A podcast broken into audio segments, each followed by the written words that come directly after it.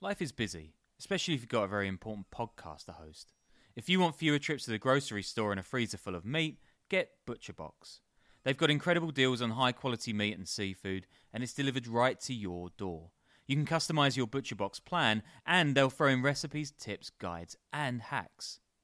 ButcherBox meat is humanely raised. There are no antibiotics or added hormones, so you can choose from grass fed beef, free range organic chicken, crate free pork, and wild caught seafood, and shipping is 100% free. Sign up at butcherbox.com slash underworld and use the code underworld to get our special deal. ButcherBox is offering our listeners a free for a year offer plus an additional $20 off. Choose salmon, chicken breast, or steak tips free in every order for a year. That's butcherbox.com slash underworld and the code underworld to choose your free for a year offer. Plus, get $20 off your first order. Look, Bumble knows you're exhausted by dating. All the must not take yourself too seriously and 6 1 since that matters. And what do I even say other than hey? well, that's why they're introducing an all new Bumble with exciting features to make compatibility easier, starting the chat better, and dating safer. They've changed, so you don't have to. Download the new Bumble now.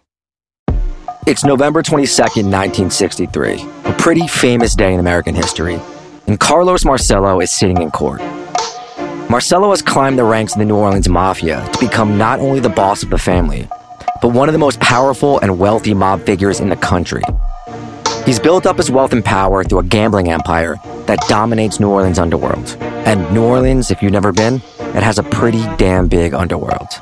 In fact, Marcello's gotten so big, he's reached the highest of the heights in the national mafia syndicate, partnering in illegal casinos with legendary mob figures Meyer Lansky and Frank Costello.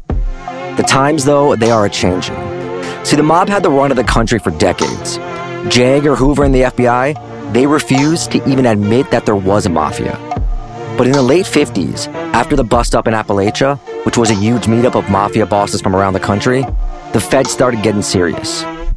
The Joe Valachi hearings in the early 1960s, when a mob informant testifies in front of the Senate about the existence of the mob and how powerful it is, this lights a firestorm.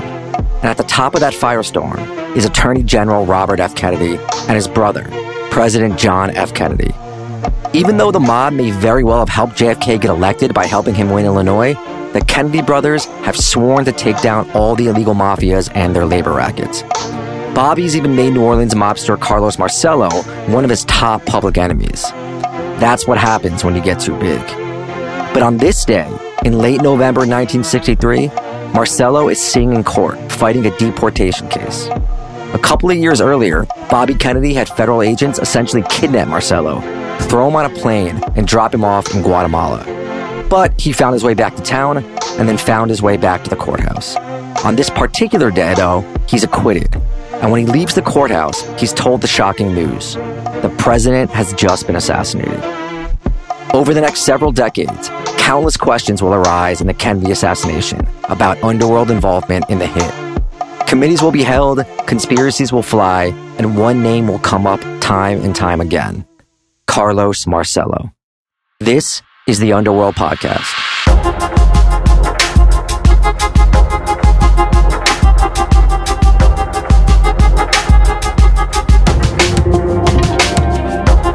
Welcome back to another episode of the Underworld Podcast, where two journalists, myself, Danny Gold, and Sean Williams, we reported all over the world and, you know, whatever, yada, yada, yada, who cares? Sean, how is your will to live these days?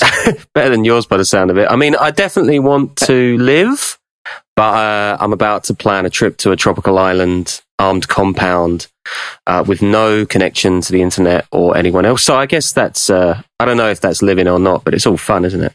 Oh, stop hyping up the danger like I'm some woman you met in a bar. I can see right through you. It'll be fine. It works. You'll be fine. Maybe you'll get your wallet stolen. We'll have a good story for the podcast.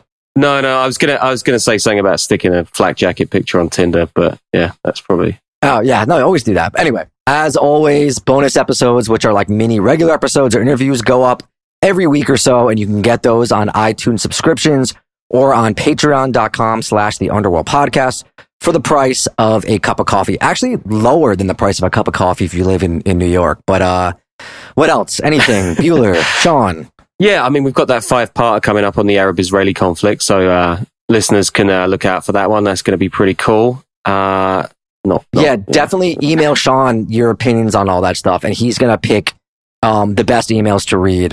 So Yeah. uh, that's Sean dot Williams at uh at at uh what is it prodigy.net. Yeah, that's the one. Yeah, fire, firewire.io.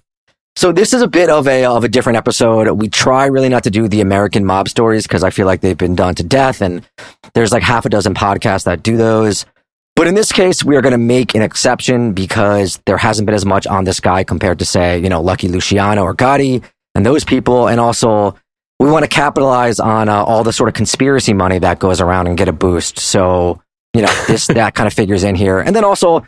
Uh, my brother Noah actually did a lot of ghostwriting here because I was in Chicago on a business trip learning how to secure loans from Teamster pension funds. Yeah, I mean, can we first get some sorted details from your trip to Chicago, like dive bars, all that kind of stuff before we kick off? I don't know. There aren't, uh, you know, that, that project will be out early next year. There aren't, there's not that many sort of details. It is organized crime stuff, but it's actually a pretty tragic story. But we'll, we'll get around to that when it, when it gets around. Yeah, I mean, I'm, I, am I wrong in thinking that New Orleans was kind of one of the birthplaces of the mob? I remember reading something about the Sicilian Mafia, right? The Black Hand and extortionists in the 1800s. I think that's right.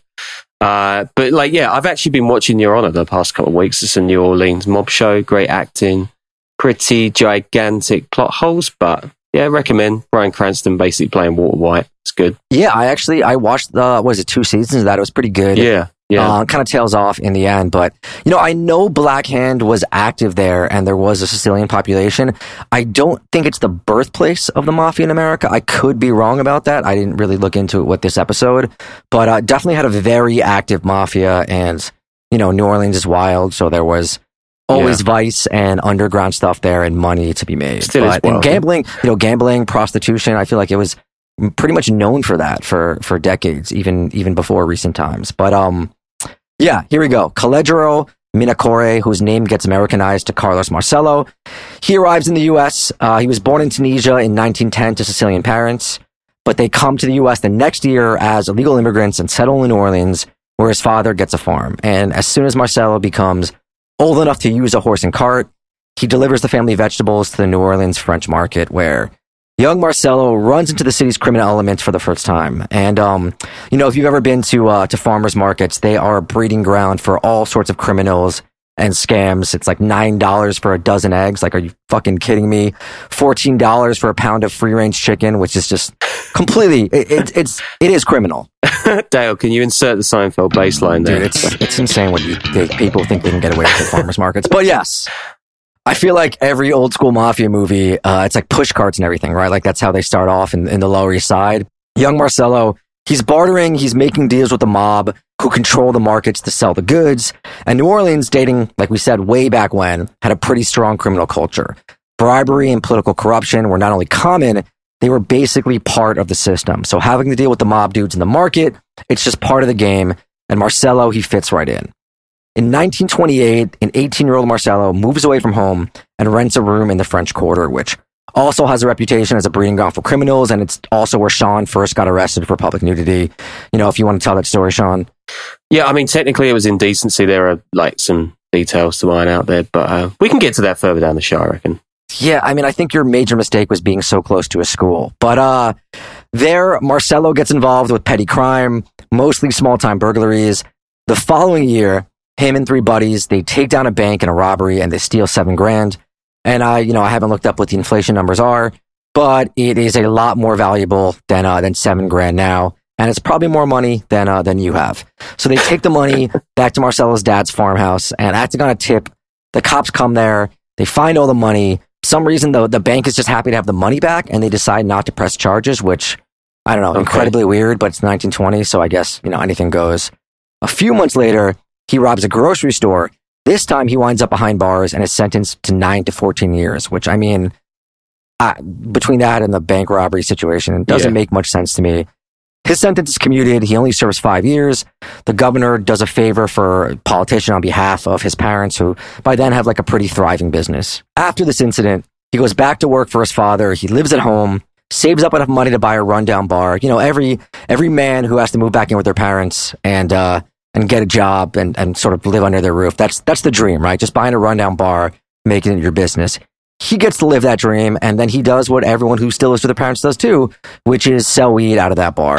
which you know, back then, huge deal. It was like I don't know, f- selling fentanyl is now risk wise and penalty wise, I think. But to be allowed to operate, Marcello bribes a whole host of politicians and local officials. And this is where he really learns the dark arts of corruption, bribery, and political connections that are going to serve him really well throughout his career. He also pays the local mob guy who works for the New Orleans boss at the time, Silvestro Carollo, aka Silver Dollar Sam, which, Nice. you know, top nickname right there. That local mob dude, he takes a real liking to Marcello. And in turn, Marcello starts helping out with the other mob business. By the age of 26, he officially joins Carollo's, that's Silver Dollar Sam, his mafia organization. Yeah, I felt like we stepped directly into a Scorsese movie here. Also, that Silver Dollar Sam is awesome. Uh, we're next week. We're going to have a few more amazing names. It's like a Premier League roll call of them. So uh, yeah, look out for that one. But this is cool. I like it a lot. It reminds me more of like, um, what's the Sergio Leone one, like Once Upon a Time in America. Just- Oh, yeah. It, it kind of has that Western feel too, you know, and, and and sepia tinged. Lower East Side in the 1920s. Yeah, yeah. Yeah, that's a that's a wild movie, wild long movie too. With Carlos's new mob connections, he works on expanding his new pinball and vending machine company. And I think I've talked about this before on the podcast. It actually plays a role in one of the other productions on I'm working on right now. Vending machines, pinball machines, jukeboxes, they were all a huge mob racket for decades, going back to like, I don't know, the 40s or 50s, even 30s, I guess. Any coin operated machine like that um, you know, that was all cash. It was passive income, hard for the IRS to get tight numbers on it. In a lot of cities, vending machines were a completely mob controlled situation. Cigarettes, I think, were, were often said to be the best because you could steal them, you know, and they have a high price and there's high taxes on them. Then you just put them in the machines, load them up, and you're just making a killing. And usually they couldn't tell if it was stolen cigarettes being in some bar's vending machine, right? Organized crime guys, they always make sure their vending machines too are the ones put in all the bars, restaurants, and nightclubs. You know, whatever the usual strong arm tactics were, basically use our machines or we'll blow up your restaurant. And that way they could set the rates that the, the, the owner of the bar or restaurant, whatever it is, takes out of their cut. And, uh, you know, they did not give good rates, but you really couldn't go against them. And that's exactly what Marcello does.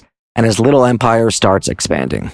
Yeah, weirdly enough, the Patreon bonus that's going up what today, tomorrow is about a guy who did exactly this in '90s Baltimore. So, uh, plus change or whatever the French say. I don't really know what that phrase is. Yeah, it wasn't a thing that went away. I guess there's less coin operated machinery now, and especially like in bars.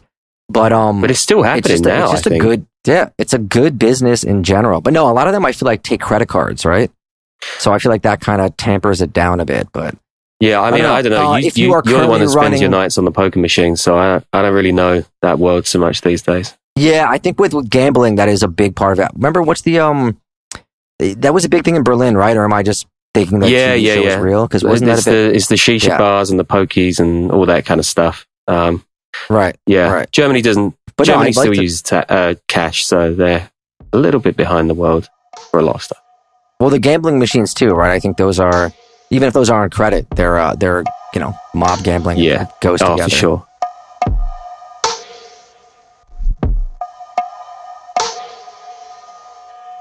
So back in New York at this time, the new mayor, Fiorello LaGuardia, you know, the airport's named after him, vows to crack down on mafia kingpins' gambling operations in that city. So this is in the mid 30s. And his first target is the legendary mafia boss, Frank Costello.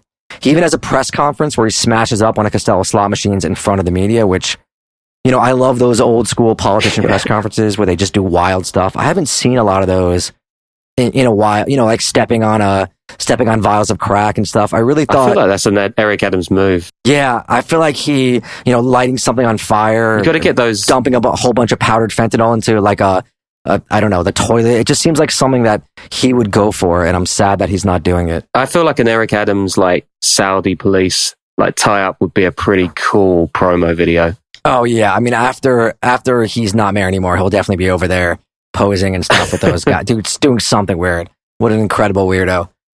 Costello, he's looking to get something going out of town away from all the heat, and he eyes New Orleans as the new location for a slot operation. But he has to deal with Marcello because, you know, that's his racket. So Marcello, he's able to broker a deal between the Louisiana mob bosses and the New York mob bosses to share the gambling profits. And this is kind of a big deal for Marcello because now he's in good with like the really big guys in New York who operated on a national level. In 1938, he gets caught selling 23 pounds of weed to an undercover cop, which at the time was the biggest pop bust in New Orleans history, which, What? you know, kind of sounds like amateur numbers now, but back then, yeah, dude, weed was a, a big deal back then, like to sell at all. You know, it wasn't a, it wasn't an easy thing. Like people did life sentences for far less than that, even into like the 60s and 70s, probably 80s too and 90s. Jesus. Um, but yeah, he gets off easy. He actually only spends a year behind bars thanks to all his political connections.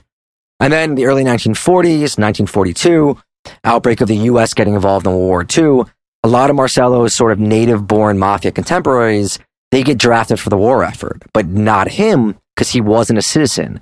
So while all those guys are off fighting, he moves in and takes over some of their rackets and starts, you know, really building up his empire. At this point, he operates a number of bars and restaurants on Bourbon Street and around the city, and he also has a trucking business. So New Orleans is also a major place for troops to be passing through during World War II. Since the New Orleans port was like a big point for, for the troops to pass through, it's where they where it was an embarkation point, and it's also a big supply port. So you have, you know, tons of goods passing through, all manners of vice for the troops, gambling, women, booze, drugs, all that, and that leads to really big earnings for Marcello. yeah, I guess if you're going to spend three months staring down kamikaze pilots near Guam or something, you're going to want to smoke. Although, actually, would they have been going out east to the Atlantic? So maybe it's U-boats off the Channel Islands, which is which is way worse. I'd want more of the smoke if I was going to do that. But yeah, either way, money. What if I told you that there was someone out there who kept a log of every single thing you did every minute of the day? I think that's a pretty creepy thing. But what if I told you that's exactly what's happening every time you go online? Your internet provider like AT&T or Verizon, they're allowed to store logs of every website you've ever visited. Every website. And can legally sell this data to anyone. That's why I always use ExpressVPN. ExpressVPN reroutes your internet connection through their secure servers so your internet provider can't see or log what you do online. And unlike a lot of other VPNs, they don't store any of that data. They use something called trusted server technology. They were the first major VPN provider to engineer all of their VPN servers to run on RAM only, which makes it impossible for them to store any data, including logs of any ExpressVPN customer. So for me, when I'm doing research for an episode, you know, we're looking into really shady stuff. It's kind of better that uh, that we're not storing that data, that no one can see that. And I know for Sean in his personal life, he's uh, you know, he's visiting certain certain streaming websites and other websites that, you know, he wouldn't like other people to know that he goes on. So both of us, we use ExpressVPN to keep what we want to keep private, private and secure. Stop letting people keep logs of what you do online. Visit expressvpn.com slash underworld right now and find out how you can get three months free. That's E E-X-P-R-E-S-S-V-P-N dot com slash underworld, expressvpn.com slash underworld to learn more. When you need mealtime inspiration, it's worth shopping Kroger, where you'll find over 30,000 mouthwatering choices that excite your inner foodie. And no matter what tasty choice you make, you'll enjoy our everyday low prices, plus extra ways to save, like digital coupons worth over $600 each week. You can also save up to $1 off per gallon at the pump with fuel points. More savings and more inspiring flavors make shopping Kroger worth it every time. Kroger, fresh for everyone. Fuel restrictions apply. I don't know. You know, I just rewatched The Pacific, which is incredible and doesn't get uh, nearly enough credit. I think because Band of Brothers is also really, really good. Yeah. But um, I feel like I don't know where they they leave from. Is it New Orleans? I'm not even sure. It might be somewhere in the South. But uh, anyway, great series. 1944, at the age of 35, Carlos reaches his new heights when he's offered a partnership in an illegal casino in Jefferson Parish, which I think is technically like the greater New Orleans area. He's offered the partnership by Frank Costello, who we mentioned earlier, and Meyer Lansky. And this is like being called up to the Yankees from AAA, but when the Yankees were were actually good. so Costello and Lansky, they're like the elite of the elite of the USA mafia world. Costello, Costello, he sits on the mafia commission, the syndicate, and he's the head of one of the five families. I think it was the Genovese family that he was on top, or it was later called the Genovese family. And Lansky, he was partners with Costello and Lucky Luciano. He had Bugsy Siegel by his side, and he's kind of seen as one of the architects of the modern mafia as we know it today. He occasionally attends commission meetings as well, even though, you know, he wasn't technically on it since he wasn't Italian, he was Jewish. This is a very big deal to be in a partnership with these two legendary mafia guys. And while this was an illegal casino, it wasn't like underground and like, you know, like, like above some, some like loft in a building, right? It's pretty public and the mayor and police knew about it and they tolerated it. Carlos was greasing the palms of everyone, anyone that was in New Orleans that could even stand in their way. So the casino itself turns into a major moneymaker, and the top echelons of the national mob, they're very impressed with Marcello. In 1947, the reigning mob boss in New Orleans, Silver Dollar Sam, he calls a meeting of the minds of the top New Orleans mobsters to anoint a successor. He's about to get deported back to Sicily since he, like Marcello, was not legal, which I don't know. I feel like that seemed to happen a lot. Like I've heard stories of mobsters back then just being deported all the time way back when. Yeah, I mean, I guess it hasn't happened there for a while, but Australia did it a few years ago in New Zealand. Really, really controversial. I think we touched on it in the show we did about the Kiwi biker gangs, but uh, I'm going to try and follow up and do some in-person reporting on that soon. Pretty, pretty crazy. Just deporting a bunch of crazy, violent bikers to New Zealand, which is cool. So uh, yeah, we'll do a show on that. Yeah, find them in in in, in your hometown. But uh, yeah, the U.S. did that in the '90s too with um with a lot of Salvadoran, like MS-13. That's kind of how MS-13 spread Yeah, and yeah. got really big in El Salvador because a, a lot of them got deported in the 90s. And then they went back to El Salvador, which was a post Civil War country with like no state ins- institutions that were functioning well. And they just kind of like started taking over and, uh, and transferring their sort of gang mentality and knowledge and structures into that country when they really didn't know how to combat it. Marcello, though, he's about to take over because Silver Dollar Sam is sent back to Sicily. And while a few of the other gangsters want Sam's son to be the successor, Marcello gets the backing of the commission in no small part due to his relationship with Costello and Lansky, and he becomes the new mob boss of New Orleans. Marcello also gets a nickname at this time. They call him the Little Man because he was only five feet tall, which probably seems like the kind of thing that people didn't call him to his face. But Marcello was said to be pretty, uh, pretty under control, so maybe they did. I don't know.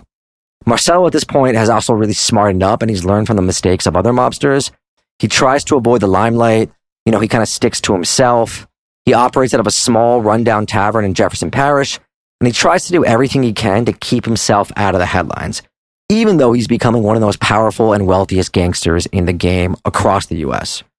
He also continues the New Orleans family's long-standing tradition of being somewhat independent from the national mob scene, you know, in the Northeast and Chicago, and he requires all the outside mafiosos to get permission before even visiting Louisiana, which I don't know. The sources on Marcello seem to make this into a big deal, but I, I feel like that was pretty standard practice even back then for any gangster coming from out of town hoping to operate in a territory where there already was active organized crime.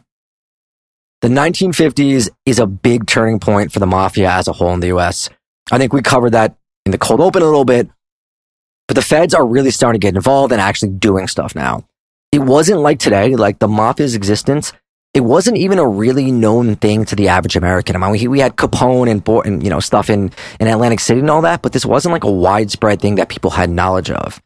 And this is where we start seeing a lot more of these public committees we used to see back in the day, where they would call these mobsters to testify.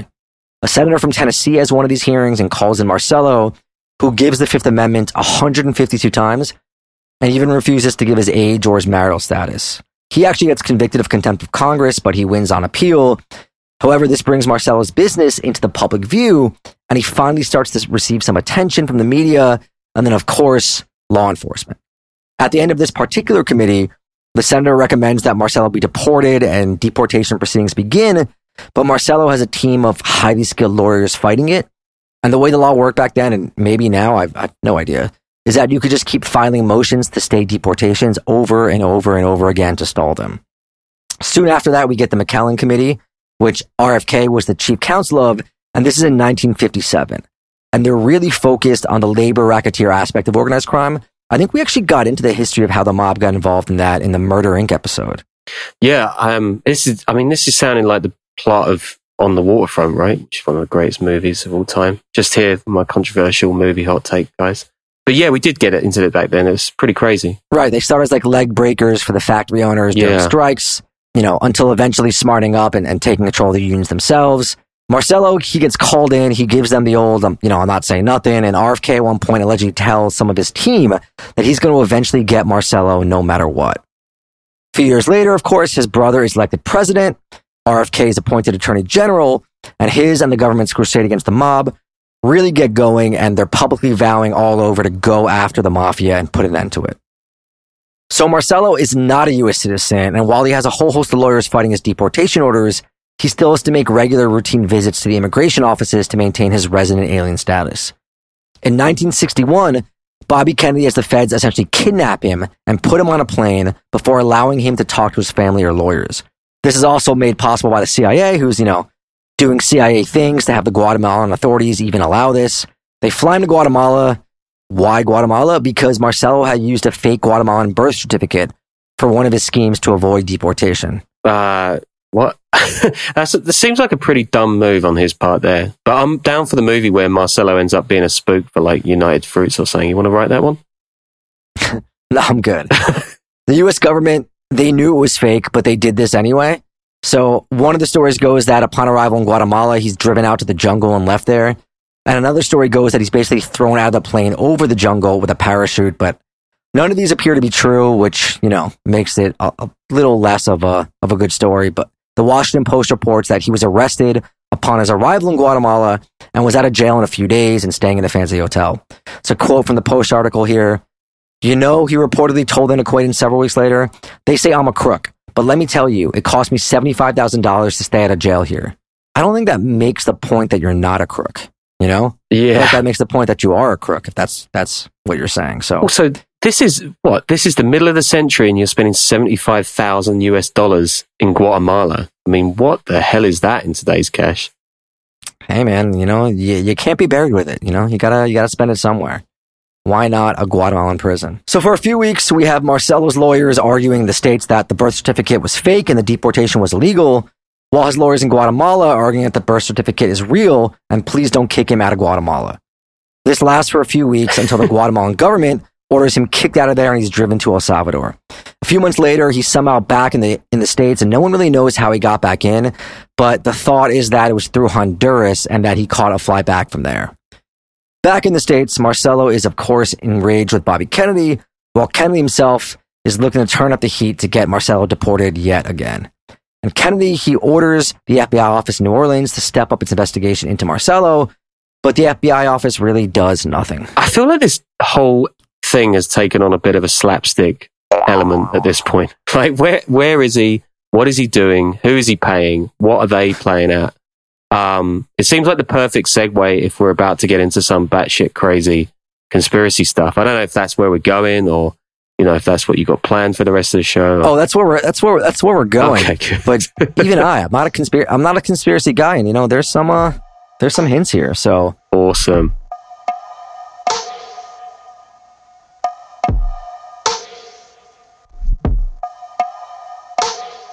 the FBI, who's not really doing much, they keep sending reports back to Kennedy along the lines of he isn't involved in any rackets. He's just a tomato salesman, which, you know, whenever he was called in front of those committees, that's what he would say. He would plead the fifth and say that he was just a tomato salesman.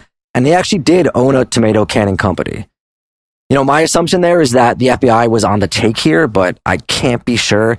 I've worked on another U.S. mobster story from around that time that talked about how the feds in the 60s in cities like New Orleans and other sort of mid mid-sized cities just didn't really make an effort or care that much. So we've got Marcello furious at the Kennedys, Kennedy vowing to go after the mob, and a lot of mafiosos just across the country kind of feeling betrayed by JFK because of the widely held belief that he was friendly with mafia bosses and that they helped him get elected. And on November 22nd, 1963, Marcello's in court. He gets acquitted in his deportation case. And as soon as he leaves the courthouse, he hears the news that JFK, uncle to our next president, just kidding, was assassinated. This is, of course, great news for Marcello because not only does he hate the Kennedys, but Bobby Kennedy, while still Attorney General, just became a lot less powerful as it was well known him and Lyndon Johnson were kind of, you know, not buds and didn't see eye to eye. So let's just say the mafia in general, they weren't really crying over the Kennedy assassination. Okay. So the mafia Kennedy hit theories, um, yeah, strap in. Oh, okay. So you really are voting RFK Jr. I mean, we'll get him on the show for sure. I don't think, I mean, maybe I'd hire him as a personal trainer, but I don't think I'd vote for him for city council even. There's basically a whole lot of different threads and circumstantial evidence in this. And I'm going to go through some of them, but I'll probably end up doing like the Charlie Day mailroom meme. But obviously, the motivation for the mob to go after Kennedy, it's pretty obvious. They were being pursued pretty, pretty stringently, and they legitimately felt betrayed by him. And obviously, they weren't unfamiliar with solving their problems by assassinating people. And they really were extremely powerful back then. I mean, you know, close to the height of their powers. So Lee Harvey Oswald, who killed Kennedy, is actually born in New Orleans and he lives there for a few years before the family moves to Texas. Eventually they come back and Oswald does his ninth and 10th grade years at school in New Orleans before the family again moves back to Texas. But he drops out of school, he joins the Marines, and he eventually comes back to New Orleans on April 24th, 1963, seven months before Kennedy's assassination. Wow. Okay. So we really are going there. This is the sort of stuff that does huge numbers. I mean, we got to put out a YouTube video with Comic Sans and like mobsters' faces on the video, and we'll be I mean, we're going to be doing millions on this stuff, man. Oh, yeah. I mean, that's the plan. I mean, uh, the YouTube title's got to be like, did this mobster kill kind of like something along those lines, yeah. you know? Five question marks. yeah. So we're, yeah, this is a, this is a, this is, um, a con, you know, this is, this is a real effort to, to get those conspiracy views. Christmas is coming up, guys. Yeah. Okay. So there's this guy, Robert Blakely. He's this lawyer who, interestingly enough, is the person who helps put together the RICO Act. He's also a consultant on an organized crime committee that Lyndon Johnson had created and the chief counsel and staff director to the U.S. House Select Committee on Assassinations from 1977 to 1979, which is a committee that was set up to investigate the killings of JFK and MLK. He wrote the book, The Plot to Kill the President, where he talks about the mob connection to the assassination. And Blakely says that Oswald's uncle, Charles Dutz Murret, was an ex boxer slash promoter who also was a bookie under the umbrella of the Marcello crime family. And he says that on August 9th, 1963, Oswald was arrested for disturbing the peace by handing out pro Castro leaflets, and he ends up being bailed out by an individual with close connections to the Marcello organization. A few days after Kennedy's assassinated, Oswald, while being transported to jail, he's shot by Jack Ruby, and Jack Ruby was a Dallas nightclub owner, and Dallas was considered Marcello's turf as well as New Orleans, and he himself is alleged to have organized crime ties, Jack Ruby. He's originally from Chicago, and he was an associate of Chicago outfit, whose boss at the time, Sam Giancana, also hates Kennedy. And Giancana, like Marcello, was a big time national mafia player. Ruby is also alleged to have connections to the Marcello organization. In the Warren Commission, which was created to investigate who killed JFK, they conclude that Ruby had no significant connection to organized crime. But Blakely brings up this point, and he says that the magic word there used by the commission is significant because he did have some connections. For one, the women he had in the strip club in Dallas, they're on a circuit and they would also work at the show bar in New Orleans, which was owned by Marcello, and Marcello sort of controlled that circuit. Hit the pause button, guys, if you want to like go and grab your pen and paper and maybe a tinfoil hat as well. Let's face it, money is the one subject we all need to deal with, but no one actually wants to talk about. The good news is there's a podcast helping you learn everything about money no one taught you. Meet Everyone's Talking Money, hosted by me, Shannah Game. Everyone's Talking Money focuses on relevant, inclusive, and forward thinking conversations around money and just helps you get in a better relationship with your money no matter what your goals are. Do yourself a favor and subscribe to Everyone's Talking Money podcast on Apple Podcasts, Spotify, or wherever you listen to podcasts. Overwhelmed by investing? If you're anything like us, the hardest part is getting started. That's why we created the Investing for Beginners podcast. Our goal is to help simplify money so it can work for you. We invite guests to demystify investing. At least try to be setting aside like the minimum 10% into the 401k. We'll teach you the basics of the market. Yeah, I think compound interest should be at the start of any discussion about investing. And we've had investment professionals who teach in a simple way. A valuation driven bear market, you know, we, we haven't really seen yet. And I think everyone's thinking about it, but we haven't really seen yet our Q&A episodes feature questions from listeners just like you. So, what do you think about the situation with ATVI, which is Activision? I'm Dave Ahern. And I'm Andrew Sather. and we hope you join us on the Investing for Beginners podcast. On the Investing for Beginners podcast. Yeah, I probably could have written this better, but I didn't have time. Now, Ed Becker is a businessman with ties to Marcello. He had gone to Marcello's home a few times with Marcello's nephew to try to get support for a business venture of theirs. And he tells this to the 1977 House Committee. This is from a 1979 Washington Post article, quote, the House staff report continued, commented that Marcello had made some kind of reference to President Kennedy's being a dog, and Attorney General Robert Kennedy, the dog's tail, and had said, quote, the dog will keep biting you if you only cut off its tail, but that if the dog's head were cut off, the dog would die. I mean, in fairness to Marcello, that is literally true of a dog. I think it's true of a lot of animals, actually. Then we have this guy, Eric Reed. He's a mob journalist who said that during the Guatemala deportation incident, Marcello said in Sicilian, Lavarsi na pietra di la scarpa, which is take the stone out of my shoe. I guess it's an old Sicilian cry for revenge. And he had said it, you know, against the Kennedy brothers. Reed also says that Marcello spoke of using a nut to do the job, and Becker backed up Reed's account. I mean, there's a reason these guys use euphemisms, right? I mean, like he can say, take this stone out of my shoe, but he's not like, shoot the president in the head. So, you know, he's kind of doing a good job if he did mean it. Yeah, I mean, I don't know. I, I kind of want to throw cold water on this a little bit. Um, Marcello was extremely cautious when he had been that open with like one of his nephew's associates, though he was pretty angry. And then it's like, why would he take out JFK instead of Bobby? But I guess you could say that, you know, if Bobby was taken out, JFK would come down on them with everything he's got, but seems a little suspect. And finally, before we wrap up the conspiracy portion of this podcast, we have Frank Ragano, a longtime lawyer for Santo Trafficante, who was the longtime mob boss of Florida, and, you know, Jimmy Hoffa, who is the mob affiliated Teamsters president and a big union guy who you guys know was killed uh, later on. Yeah, before before we wrap up the conspiracy portion of the podcast, did you know who Marcello's son is? It's Dr. Anthony no. Fauci. that, you know, the pieces are falling into place. So Ragano tells the New York Post and PBS Frontline, this is in 1992, that the Kennedy assassination was a conspiracy between Trafficante, Marcello, and Hoffa, who all famously despised the Kennedys. And he said that Hoffa told Trafficante and Marcello that he wanted Kennedy dead and that they agreed and said it was an acceptable idea. He also says that Trafficante celebrated Kennedy's death and said, Our problems are over. I hope Jimmy is happy. And a few weeks later, Marcello told Ragano, Jimmy owes me and he owes me big. Kennedy went after Hoffa really hard, and he was indicted multiple times and did go to jail at one time. I forgot to mention that above. He was also famously known to despise both the Kennedys. And finally, in a deathbed confession, Trafficante, after confessing that the mob did get rid of Hoffa, also said that, quote, Carlos messed up. We should have killed Bobby, not Giovanni. Which, okay, yeah, I mean, there we go. So yeah, that's the uh, that's the evidence for the mob killing Kennedy. Which, you know, out of all the Kennedy conspiracy theories, I kind of it kind of strikes me as the most plausible.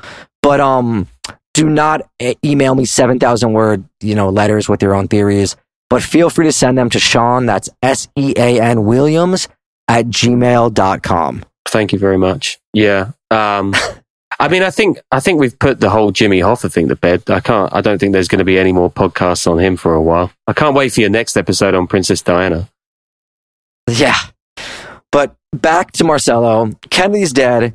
This point, things are looking up for him. His arch nemesis has been declawed, especially since JFK, again, like we mentioned, his VP and now president, Lyndon Johnson, did not see eye to eye with RFK.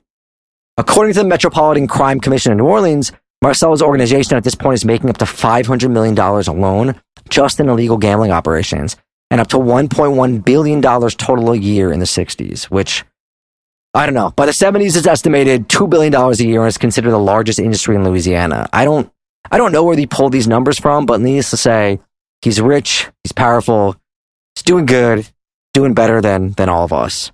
The director of that commission, Aaron M. Kohn, he says that besides the gambling money, the cash came from diverse legitimate interests, including syndicate controlled bars and taverns, prostitution, professional burglaries and holdups, narcotics, and trafficking in stolen commodities.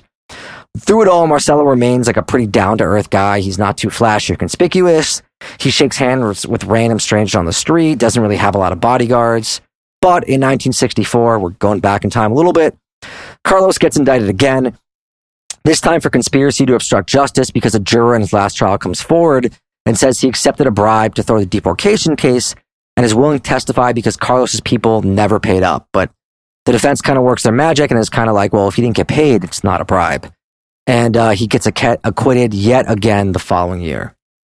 A few months later, the reclusive Carlos goes to Manhattan to dine with some of the big mafiosos there in the city. The police happen to be monitoring it or walking by by coincidence. They arrest everyone. They immediately get bailed out. They return to the restaurant, this time with their lawyers to finish their meal, which is pretty funny. But this little occurrence, it makes all the papers nationally and it turns the low key Carlos into an even bigger local celebrity back in New Orleans. So much so that when he gets back to the city, there's a crowd waiting to welcome him. When a guy gets in his way, Carlos punches the guy who turns out being, uh, there's actually a picture of this, but he turns out to be a, local FBI agent. Carlos is arrested for assaulting the FBI agent and he, you know, federal offense. He gets off the first time on a hung jury, but they get him the second time and his lawyers get the sentence reduced from two years to six months. I mean, I need to know, firstly, how in the actual hell do you get off beating up an FBI agent on a hung jury? And secondly, who is that lawyer and how can I hire him or her for my forthcoming trial in California, which I still annoyingly I think he, cannot talk about? I think he wasn't uh, identified as, uh, he didn't identify himself. I don't know. He probably just paid off a bunch of people. This is a quote from, uh, from another article from the Washington Post, which seems to have a lot of Marcello content. Quote, more than 30 leading Louisianans wrote the judge, wrote the trial judge to urge clemency and attest to Marcello's fine character. The list included a sheriff, a former sheriff, a state legislator, two former state legislators, two former state police commanders, the president of a waterfront labor union, a bank president, two bank vice presidents, a former assistant district attorney, one chief juvenile probation officer, which what? A former uh-huh. revenue agent, three insurance agencies, five real estate men, five physicians, a funeral director, and six clergymen. So you know, he was in bed with nearly everyone and had his share of friends. I mean, this guy, he's changed his name. He's paying the politicians. He's into real estate. Never Instagrams his crimes.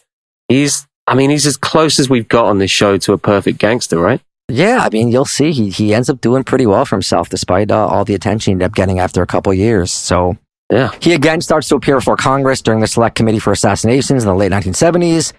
Does the whole Stonewalling thing again. I mean, how many fucking committees are there for this guy? But after all this publicity, the government really turns up the heat and launches a massive investigation into him with the surveillance and the wiretaps, which up to that point had never really been utilized before with him. In the late 70s, it's really when wiretapping became a major tool against organized crime. The technology had gotten a lot better. And RICO being passed, I think at the start of the decade, it allowed for a much more permissive environment when it came to the legal sense of getting permission for these. Also, these guys just weren't as tuned in to the dangers of talking on the phone or getting their offices bugged as, as you know, people are now. So the wiretaps on Marcello, they turn up a ton of incriminating shit about corruption and bribery at a major insurance scam that included him paying off political officials, and he gets indicted on a bunch of counts, including trying to help bribe a judge in California. On August 4th, 1981, he's convicted of one count of conspiracy in the insurance trial. Four months later, he's found guilty of three counts of related to bribing the federal judge. In April 1983, his appeal is denied for the insurance case and he heads back to jail at the age of 73. He's in pretty bad health at this point and he has multiple strokes and early onset Alzheimer's. And his reign is, is over as boss. In 1989, his conspiracy charge actually gets overturned on a technicality and he's released from jail to spend the last few years of his life at home. And he dies four years later in 1993 at age 83, which is, you know, not a bad run, all things considered. Uh-uh. So he leaves behind four kids, one son and three daughters. None appear to be involved in organized crime. Recently, in 2016, his son Joseph was in one of the local New Orleans papers as selling a thousand acres in Jefferson Parish for 13.5 million. So, in the article, it mentions the Marcello family is one of the largest landowners in Jefferson Parish and has been pretty active in selling and donating land in the last few years. So, you know, all in all, a pretty good mafia career for Marcello. Does a few years at the start of his life, a few years at the end of his life maybe kills a president and he invests in enough legitimate things that his family seems to still be pretty wealthy today. And that's kind of, you know, it's all you can ask for. Yeah. And if there's any lesson you can take away from this show, it's that. Um, oh, that and do your own research, obviously. Yeah. Uh, definitely spend the next couple months getting deep into the weeds with Kennedy assassination theories. And, uh, yeah, I guess that's it from us. As always, Patreon, iTunes, and uh, next week, Sean will have some really weird stuff he's going to get into. Oh, yeah.